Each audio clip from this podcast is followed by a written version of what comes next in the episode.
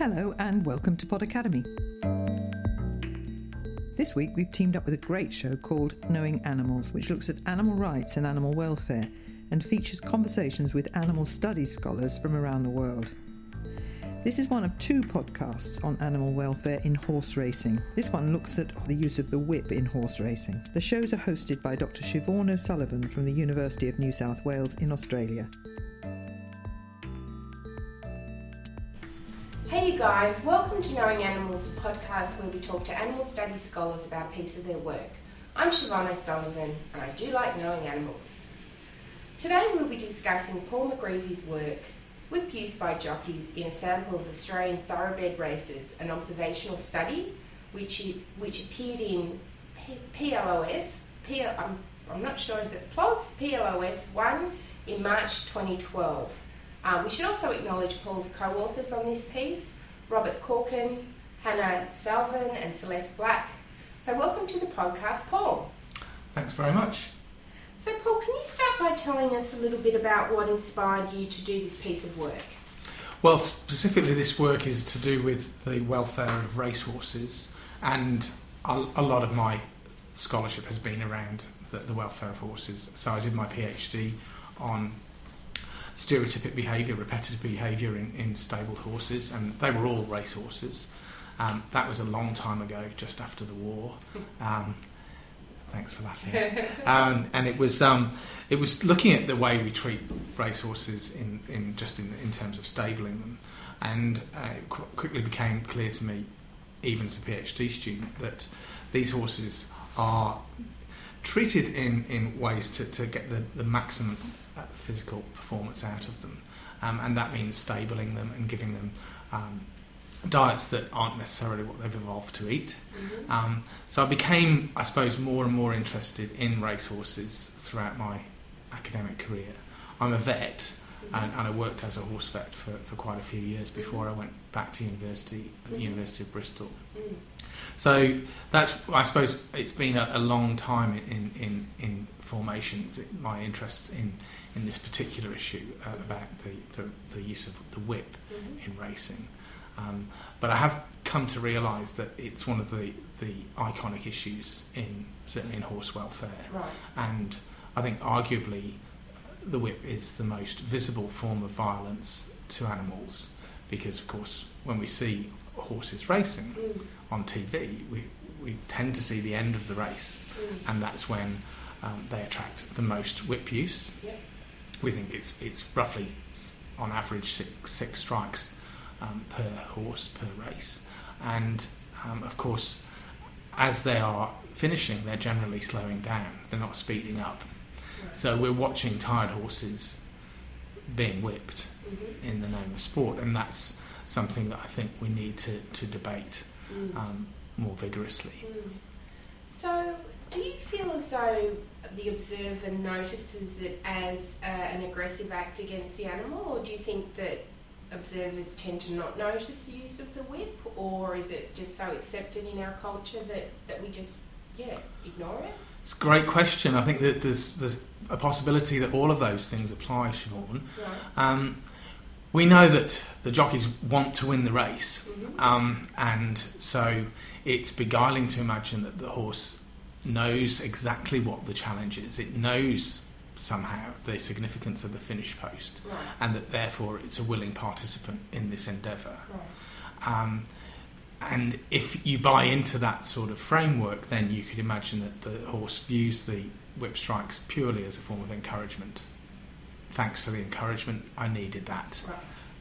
Thanks. Right. Whereas I suppose a scientist would look at the horse as a creature of flight. It's, it's evolved to um, live in groups, grazing, um, and constantly on surveillance for predators. Right. And its main source of defence is to flee. Right. So that's why it isn't. It's especially good at running. Mhm. It's it's evolved to run, Mhm. um, and we've bred the, the racehorse to be an ex- exquisite athlete Mm. um, and, and an extremely athletic animal, and um, they probably do enjoy running. Mhm. Um, in a group, they, we've probably been able to select horses that actually get some pleasure from that. Right. Um, but there's nowhere in, in our selection that we have selected them to enjoy being whipped. Mm. So, can we race them without the whip? Mm. Well, yes. Is there a chance that the whip is um, a, an analogue of predatory behaviour? Is it akin to a, a, predator's claw hitting the, the, the hindquarters? Well, possibly. Right.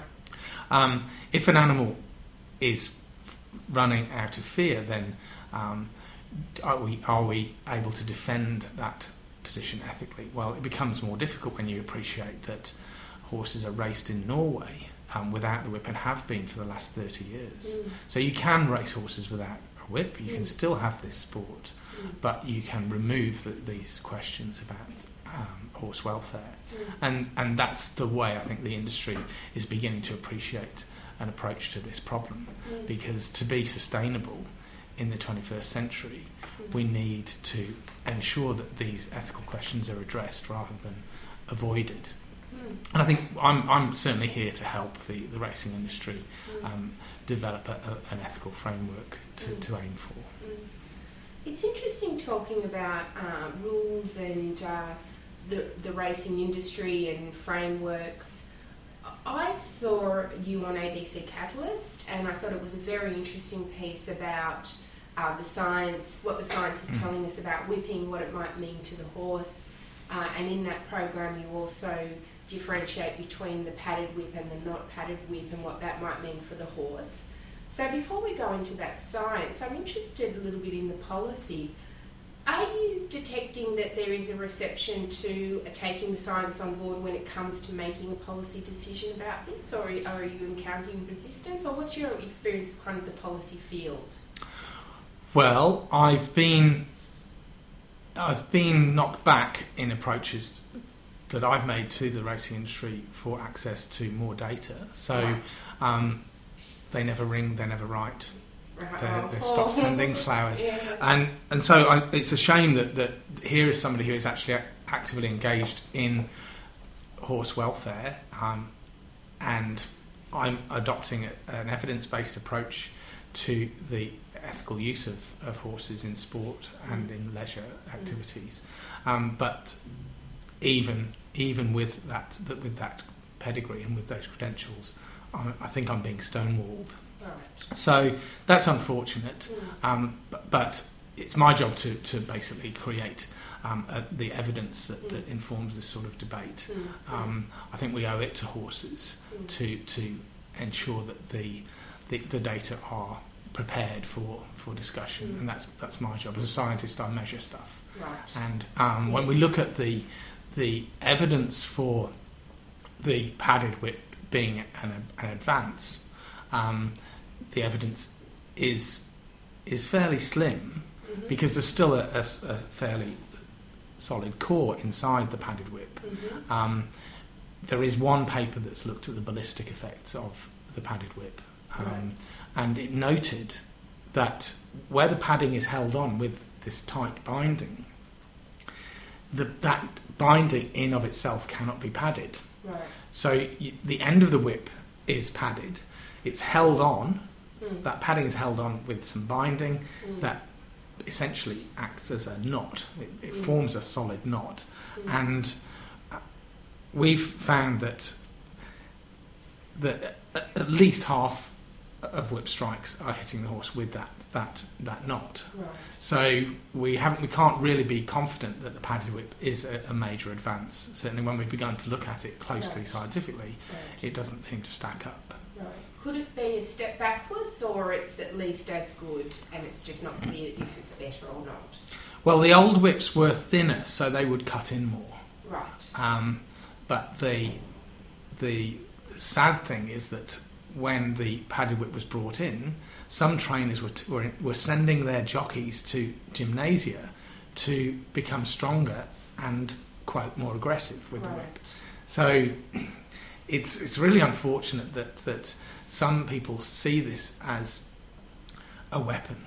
I've had vets say to me, "Well, jockeys need a weapon." Mm. Leading vets have said that Mm. and it's it's very unfortunate. I mean, if if we look at the way the whip is used in other horse sports, it's really used as just an irritant. Right. So, I mean, I ride every day that I can. I've got horses at home, and I'm lucky enough to, to have lots of land to, to ride on. Mm. Um, and I carry a whip Mm. in case I get into trouble. Mm. I don't thrash the horse Mm. at all. Um, if you've got a horse that's frightened of something, you just need to really encourage it, and that's the, the, we- what we call negative reinforcement, Mm. which is uh, essentially a form of irritation. Mm. We remove that as soon as the horse responds appropriately. The problem with the use of the whip in racing is that it's the punters that are demanding it. They have obviously placed bets on these horses. They want to see them ridden out on their merits, Right. and for them, very crudely, that that equates to um, hitting with a whip Right. rather relentlessly. Right. And the the rules as they are really only concentrate on the, the use of the whip before the 100 metre mark. Right. Right. After the 100 metre mark, there are no real caps on the use of the whip. So that's when the horse really needs protection from the rules and it isn't getting them. Right. Yes. So as you said, you're you're a scientist. You measure things. You're interested in evidence, and you're interested in how evidence might influence practice. So in your paper that we're looking at, you found 28 examples of breaches of the whip rules. So are Yes. they the rules that pertain to when you can start whipping the horse? Is that the 100 metre rule you're referring to? They were, we looked at, yes, the, the, the breaches came around um, the finish, it's the last 200 metres that we looked at. hmm Um, and I don't think that all 28 of those breaches were intentional. Right. Um, some of the time the, the whip was hitting the horse's head, but that was because the whip was being carried on the horse's neck. Right. Um, the, the jockeys weren't purposefully whipping the horses on the face. Right.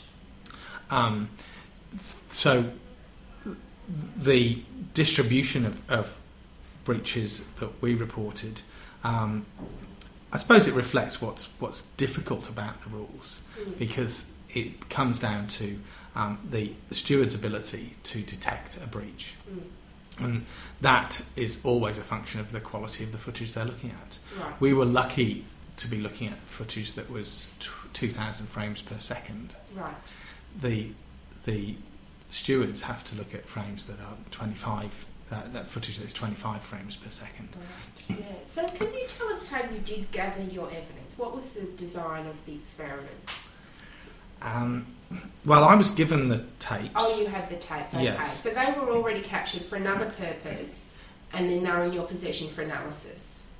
Yes Great. Yes. Okay. So, and they were high quality. Oh, that's good. And so then you were looking at indentation on the horses. We look- right? yes we were able in with this this high speed videography we were able Right. to look at the indentations that the whip made as it travelled and met the skin Right. um, so 83% of the time there was a visible indentation right. And this, this, these data were from two observers working independently, and whenever they disagreed, we discarded a finding. So okay.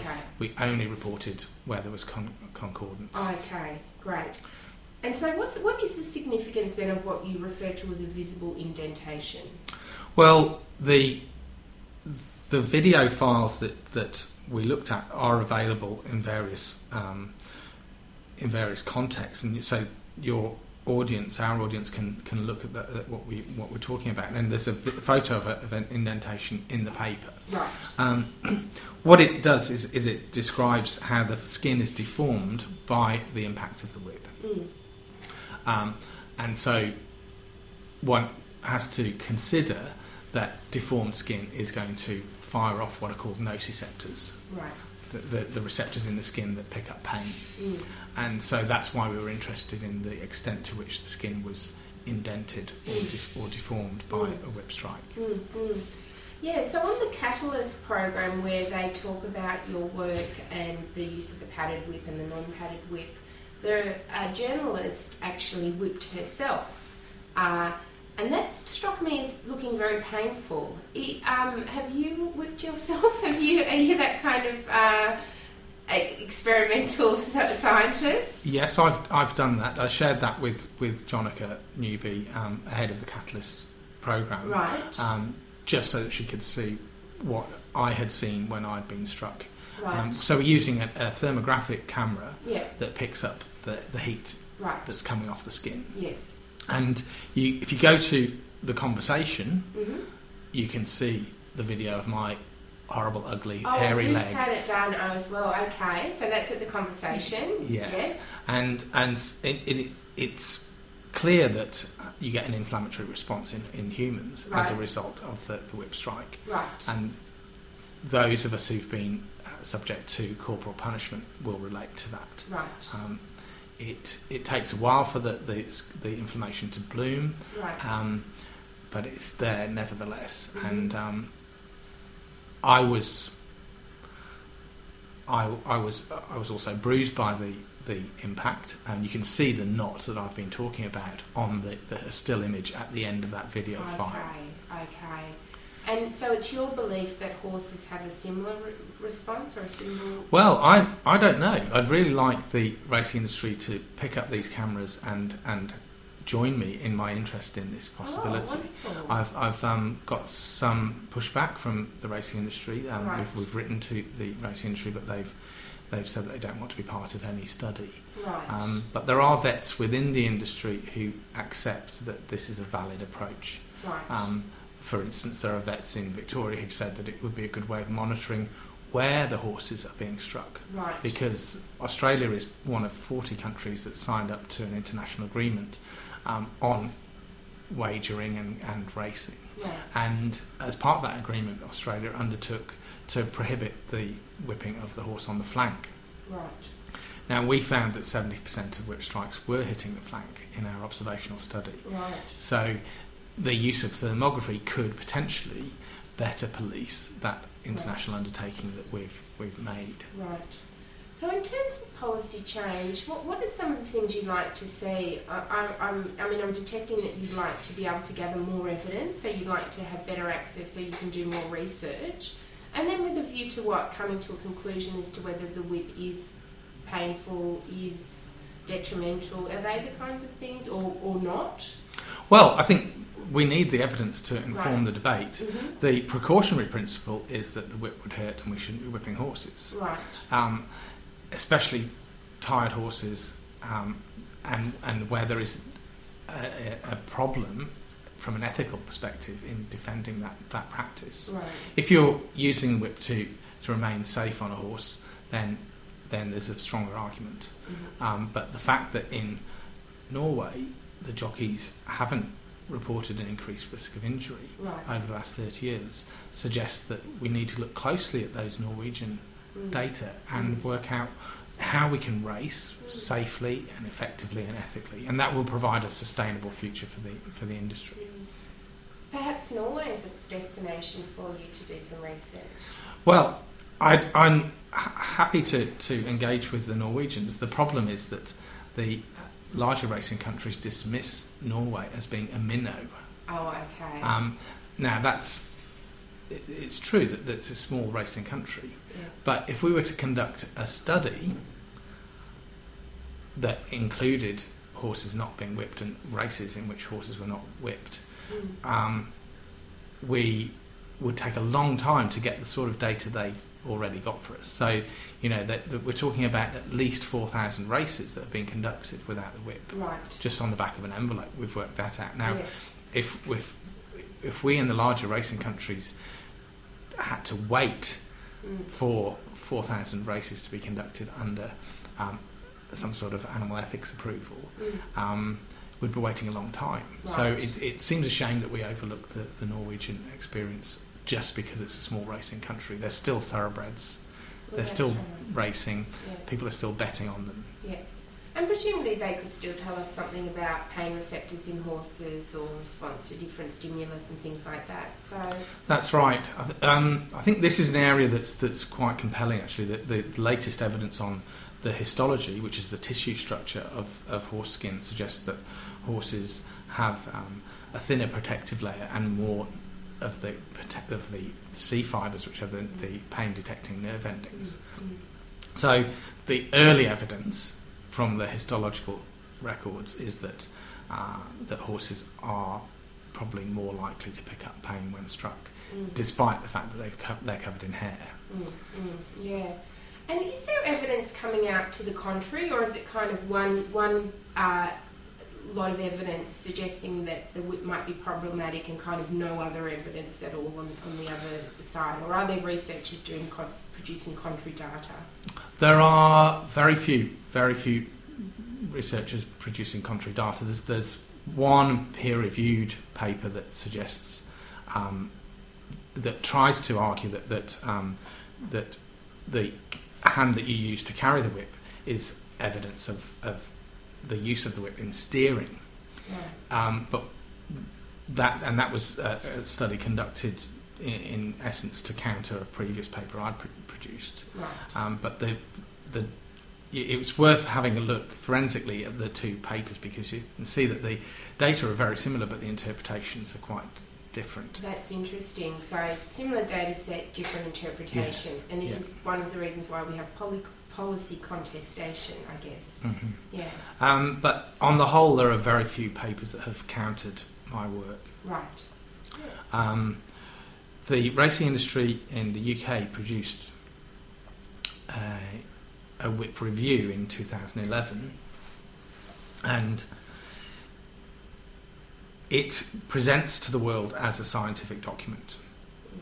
But when a number of scientists and vets sat down and looked at this closely, we realised that there wasn't much science in it Right.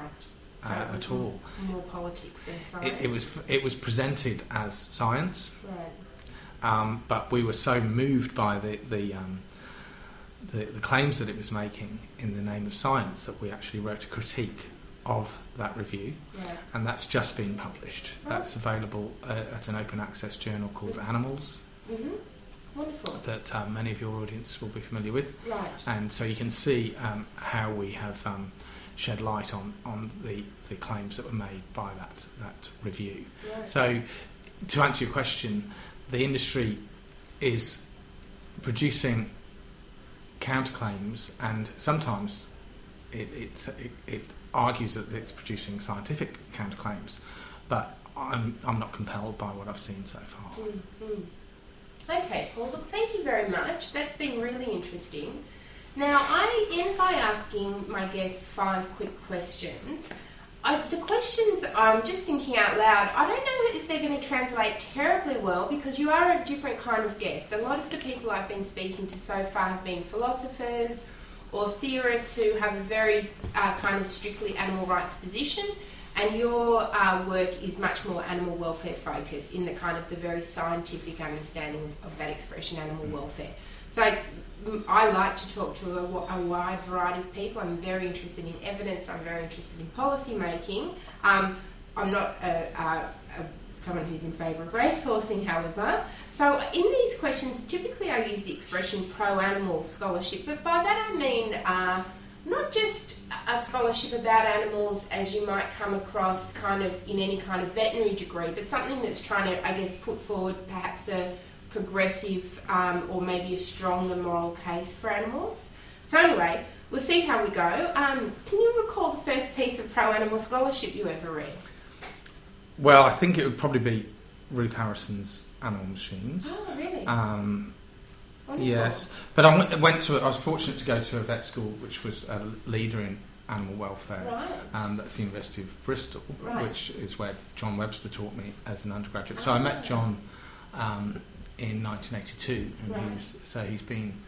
Um, I'm been, I've been mindful of, of his work since then, Yes. and um, we remain very good friends. Oh, wonderful. Um, he's coming here in, to Australia in, in um, November, so we're looking forward to, oh, to welcoming him, and um, he'll be doing some lectures around around the country. Oh, great. Um, so he, of course, wrote A Cool Eye Towards Eden, Animal Welfare, A Cool Eye Towards Eden, right. which um, certainly does embrace um, a new approach to the use of animals. yeah. And yeah. more recently, he's written um, Animal Husbandry Regained, Right. which is a, a very good read. I'd, I'd commend that to your audience. Yeah, wonderful. Um, and so, yeah, that was the first. yeah, right. sort of Animal encounter. Right, well, that's great. It's a classic.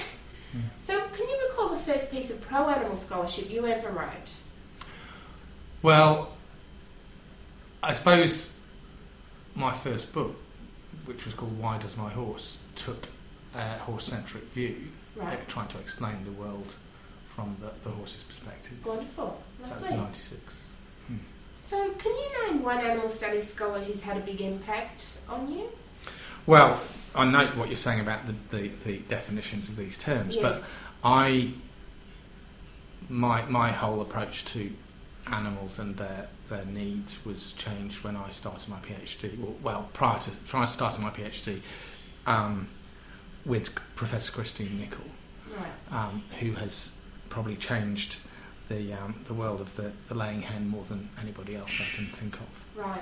Right. Um, Are you Yeah. familiar with her? no, work? I'm not. Um, so, well, Christine is a zoologist originally. She Mm. came out of Marion Stamp Dawkins' lab um, in Oxford, Mm. and she published in Nature, Mm. probably the first animal welfare paper in Nature, Right. and Nature's a big deal. Oh, it's a big deal. Yeah. So, yeah.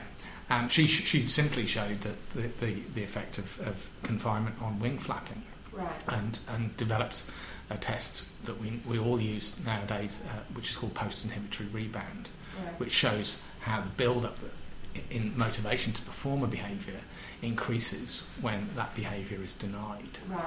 And then that gets um, channeled into other kind of behaviours? It can, yes. Yeah, Yeah, right. yeah. Interesting.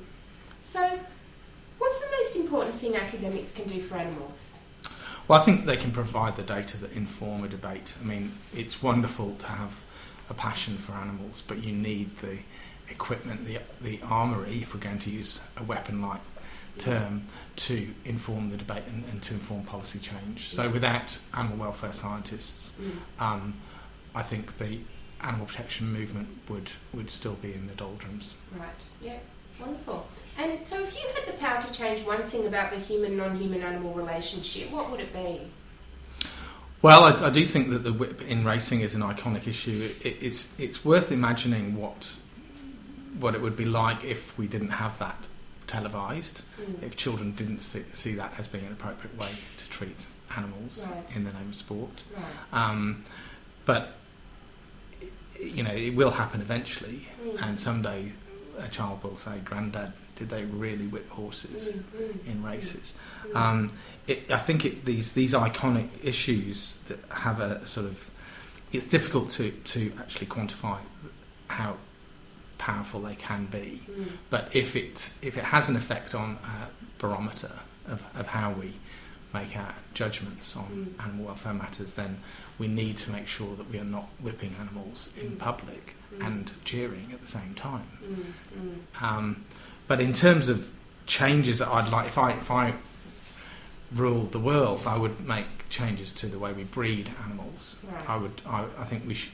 If, if if whip use in, in racing is the most visible form of violence to animals, then the most preventable form of cruelty to animals is arguably inherited disorders in animals. Right. I mean, if we breed for extreme types, as we do Mm. in in um, dogs and cats and some horses, Mm. um, then we are creating suffering. Mm, mm. And so, for, from a veterinary perspective, Mm. Preventative medicine is always more powerful than reactive medicine. Yes. And so, I've been fortunate enough to, to, to gather together all of the vet schools, and we're now hoping to pool data from all of the, the vet clinics in Australia so that we can actually map inherited disorders in Right. animals and Right. begin to work out which ones are the most important from a welfare um, impact perspective. Mm, but yeah. yeah, it's fascinating. You know, I always thought that you know the mantra was nature likes diversity, and yet when it comes to particularly companion animals, well, that's the, the, thing that I'm most aware of, I guess. Uh, people don't like diversity at all. They like uh, standard types and particular breeds, and uh, so I mean, the diversity's being lost. I mean, that kind of that natural protection against inherited disorders is being lost. Is that a fair Well, if you- If you follow the rules of dog breeding, pedigree dog breeding, you, Mm. you close the stud book and you don't allow new genetic material in. So Right. that diversity is lost. I see, I see your point. Mm. The dog, for some reason, is the most morphologically diverse of all the mammals. Right. Uh, and so that's why the same dog, Canis familiaris, Mm. is able to take the form of a greyhound, a Great Dane, Mm. or a Chihuahua. Mm. I know it's Chihuahua. And so, but those animals can all interbreed. They're the same Yes, species. yeah. Um, what we do when we breed for extremes is we satisfy our needs, Mm. um, and it's clear that we are demanding a, a, a shorter skull in dogs, Mm. and that comes with a lot of breathing problems. Mm. Um, there are over a thousand inherited disorders in dogs now, Mm. and these are largely the product of um, small genetic bottlenecks or tight genetic bottlenecks that we call breeds, Mm. um, and also the, the demand from breed standards to Mm. breed for extreme types. Mm. And we need to address those those those two flaws in our breeding practice because we want healthy, long-lived, um, and um, pl- pleasant cam- companions. Yeah. A lot of the dogs we're breeding are um, looking down the barrel of a short and unpleasant life. So, what are you working on next, Paul? Well, I'm focused on the, on this project to, called Vet Compass, which will bring the, the data from all the, the various vet practices around the country. Mhm. Um, that's going to probably keep me out of trouble for the next five years. Right. Um, but I will, of course, retain my interest in, in the welfare of, of dogs and cats um, and, and horses. And, um, I've got this focus on companion animals. Right. Um, so I always have students in my lab who are able to work on those topics with me. right. Um, so I'm, I'm looking at the, the epidemiology of um, disease and, and welfare impacts Mm. um, on a very broad scale, but I Mm. still will have projects um, for, for my PhD students that allow them to drill down into specific issues. Mm. Great. So, how can people find out more about your work? Well, I suppose the University of Sydney website would be the best place to, Mhm. to start. Um, so that's uh, fairly easy to find. As long as you can spell my name, you can find me Yeah. at the University of Sydney. Wonderful. Okay, well, thank you to our listeners for joining us for Knowing Animals, the podcast, where we talk to animal studies scholars about their work. Don't forget to follow us on Twitter at knowing underscore animals or on Facebook at knowing animals past and present. Also, don't forget to tell others about us and to review the podcast on iTunes. Reviews make it easier for others to find us. I'm Siobhan O'Sullivan, and I do like knowing animals. See ya! If you want to go to the website of Knowing Animals, Knowing Animals, that's all one word—Knowing Animals. Libsyn—that's L I B S Y N dot com.